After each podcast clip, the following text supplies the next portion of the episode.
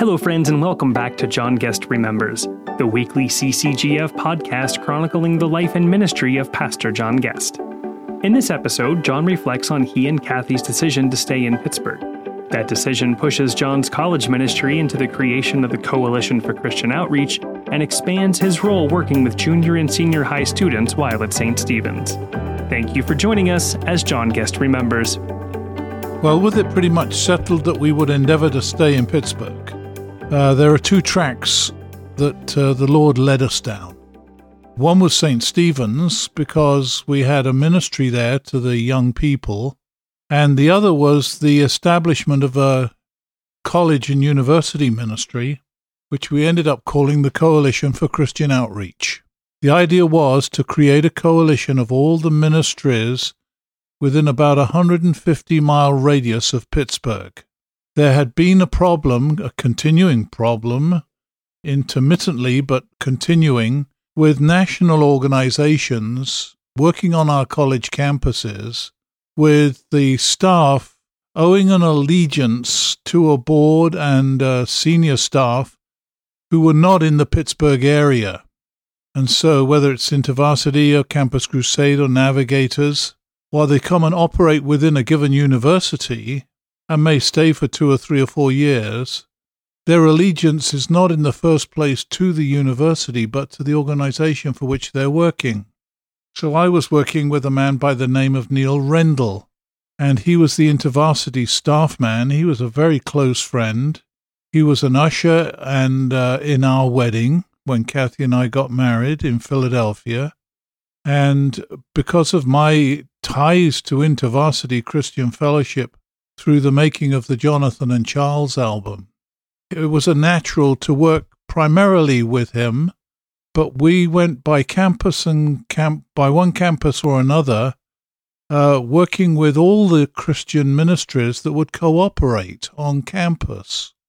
So that was, at least in the evangelical stream, InterVarsity Christian Fellowship, Campus Crusade for Christ, and Navigators. Then you had around the college campuses certain churches that were very good, healthy churches that would hire somebody to work on the staff of the church, but also on the college campus, which was local, uh, local to them. So we called it the coalition with the idea that we would encourage and give the means of encouraging these various ministries, including United Campus Ministries, the Catholic ministries uh, with the John Newman Centers, to work together to evangelize the campus. And uh, the follow up work would be divided amongst the various organizations according to their capacity to follow up the evangelism that we were doing. So we put that to paper we put together a board of uh, leading Christian men, in, whether in ministry or in business, and some women, but mostly men, as I remember. We incorporated under the title of the Coalition for Christian Outreach and sought to establish a 501c3, which is a non profit tax deductible uh, standing with the IRS so that donations that would come to us would not be taxable to the donors. And we began to talk with other ministries and churches and colleges which had a Christian base about this cooperative effort. And the idea generally was this, and this was put into writing and printed along with the symbol that uh, still is the symbol for the CCO, the Coalition for Christian Outreach, which is a open cross, we established a principle, and it was this that staff we would hire would raise one third of their own salary.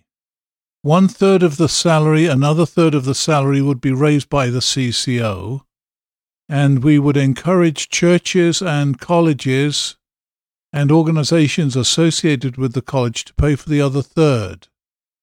So that made it pretty manageable for a person, a staff guy coming on, to raise only a third of his salary. Whereas with InterVarsity and Campus Crusade, they had to raise all of their salary if they were going to go on staff. And uh, it also had us working with either churches near campuses or the campuses themselves, whether it was the sports department, the housing, the dormitory support for the students, resident dorm assistants, whether it was working in the chapel, if there was one at the school, for them to hire our people for a third of the cost, which was a very attractive offer, with CCO, uh, Coalition for Christian Outreach, raising, which was primarily my responsibility, to raise the other third of their salary. So we began to employ and expand quite a large staff very quickly. We opened up an office in Sewickley for the CCO. I hired a local girl as a secretary that was recommended to me, and we had an upstairs office over one of the stores on Beaver Street in Sewickley. And the staff at that time, some of our first staff people were David Deal, uh, Chip Nix, Tom Phillips, later Don Wilson. Another was uh, Ted Schumacher, who had gotten converted. He was a basketball player. Bill Thatcher came from out of town. He had worked with us at least for one summer, maybe two, as uh, an administrative guy with the details of organizing the evangelism we did at Virginia Beach and at uh, Grand Haven. And so we brought him on as an administrative uh, person, director, which we had more and more need. And of course, we had the excursions, the band. And so we traveled from place to place doing these evangelistic concerts, spending three days on a campus, often with the effect of leaving something close to 400, maybe sometimes more, people who'd inquired as to further information about following Christ, knowing Christ. A number of these people got converted and then came on staff with us. That was true of Ted Schumacher, who spent now a whole lifetime working at Kent State University.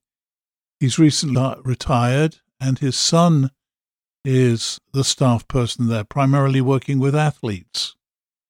Sally Cheney came to work with us, who uh, had been a Presbyterian education person from Fox Chapel, and she became director of housing.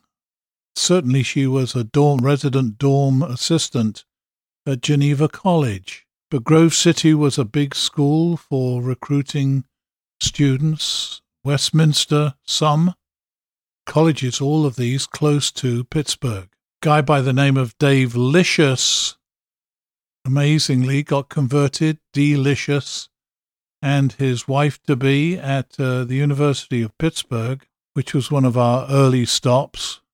Chip Nix went to work at Allegheny College, halfway between here and Erie. Tom Phillips, who had been a student at Syracuse when we visited there a couple of years before, he came on staff and went to work at Wooster College. There were other schools like Carnegie Mellon University and University of Pittsburgh that were natural with already staff associated with churches close by. These staff folks would come together weekly to support one another, pray together, and we met at the office on Beaver Street and uh, had a day of fellowship and planning and talking about how things were going. So that was the CCO, and that just continually began to expand. That was one track that began to flourish with this college evangelism and going from school to school. The other track, St. Stephen's, was remarkable.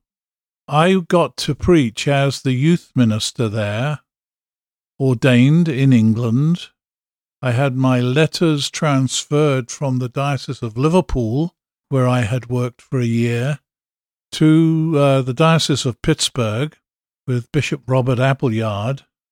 And so my letters de as they were called, brought me under the authority of the Episcopal Bishop of Pittsburgh.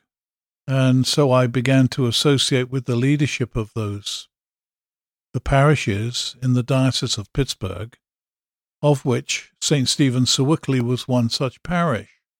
Actually, one of the, uh, what they call cardinal parishes, lead parishes. Another such parish was Calvary Episcopal Church in the East End, which is where the dream all began with Sam Shoemaker. But at St. Stephen's, I ran as part time youth minister, living on site in a house that had previously been the Catholic manse, which had about a half a dozen bedrooms, each with its own bathroom. St. Stephen's re equipped the whole thing. Uh, we did a lot of decorating ourselves, Kathy and me, to make it uh, warm and habitable. And other young adults came and lived with there that sort of glommed onto us as we got connected to them, whether at Virginia Beach or Grand Haven. The church, I met with the staff every Monday morning. I gave them s- Saturday, Sunday, and Monday because there's not a whole lot that you can do on a college campus those three days. The staff welcomed me, and I worked with the staff on Mondays at the staff meeting. I ran the high school Sunday morning Sunday school class, which we ended up holding in our front parlor of this large house. And I recruited, two or three of the young adults around me Chip Nix, who ended up coming on CCO staff, Tom Phillips, who'd moved into this area and ended up coming on Young Life staff, Another fellow by the name of Leroy Thompson, who was the son of one of the Sewickley families, and Steve Nash, who was a son of another one of the local families. Steve had been radically converted, had a major conversion.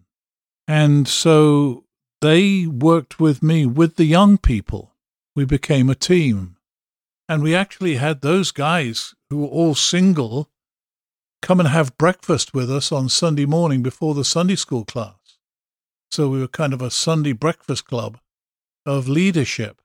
And then uh, along the way, uh, Nano Chalfant got serious about the Lord, daughter of one of the major families in Sewickley and at St. Stephen's.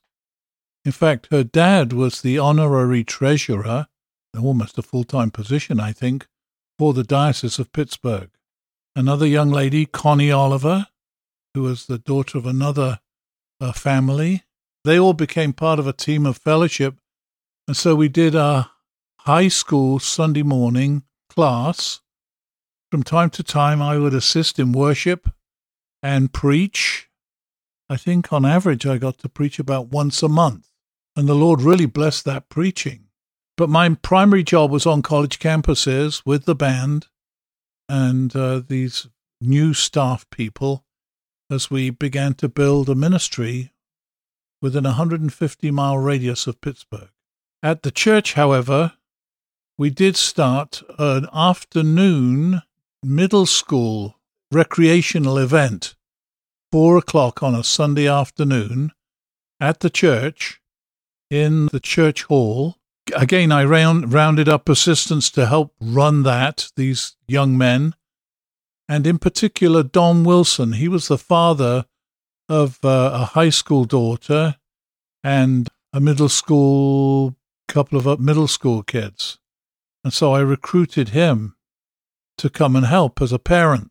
What we did was kind of run the stink out of the kids for about 45 minutes with some pretty hearty recreation and then sit them down semi exhausted they would be and uh, take 10 or 15 minutes to talk about the Lord.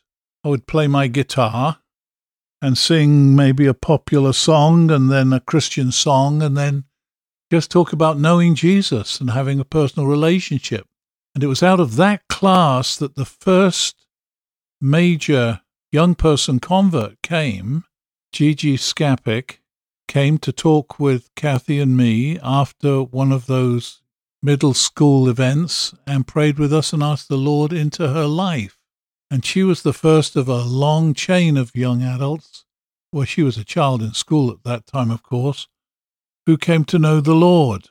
And then we started a Sunday evening fellowship for young adults who were beginning to come around. Uh, we were young adults ourselves. Kathy uh, had our first child about a month after we moved into Sewickley. So the kids would come around and hang out with us as well. And so we started a Monday evening supper club for the high school students, and they would come and help cook.